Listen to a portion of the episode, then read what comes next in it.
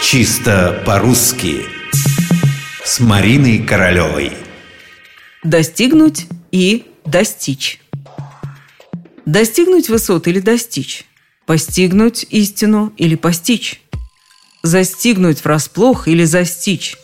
Мы нередко замолкаем на несколько секунд, прежде чем выберем одну из форм глагола – а между тем эти колебания излишни. Это тот счастливый случай, когда есть в русском языке две абсолютно равноправные формы совершенного вида – достигнуть и достичь.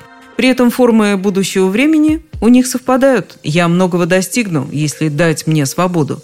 Он достигнет немыслимых высот, если создать ему подходящие условия – о прошедшем времени этого не скажешь. Тут глаголы «достигнуть» и «достичь» расходятся по разным тропинкам. У каждого свои формы прошедшего времени.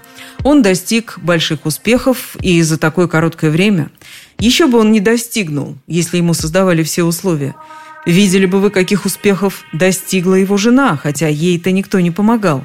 Ну, значит, она достигнула успехов не благодаря, а вопреки. Смотрите, здесь правильно все. И достигнул, и достиг. И достигнула, и достигла, и достигнувший, и достигший. Считайте, повезло, можем руководствоваться только собственным вкусом. Кстати, также можете поступать с похожими словами «постигнуть», «постичь», «застигнуть», «застичь», «настигнуть», «настичь». Он постигнул, он постиг. Она постигнула, она постигла.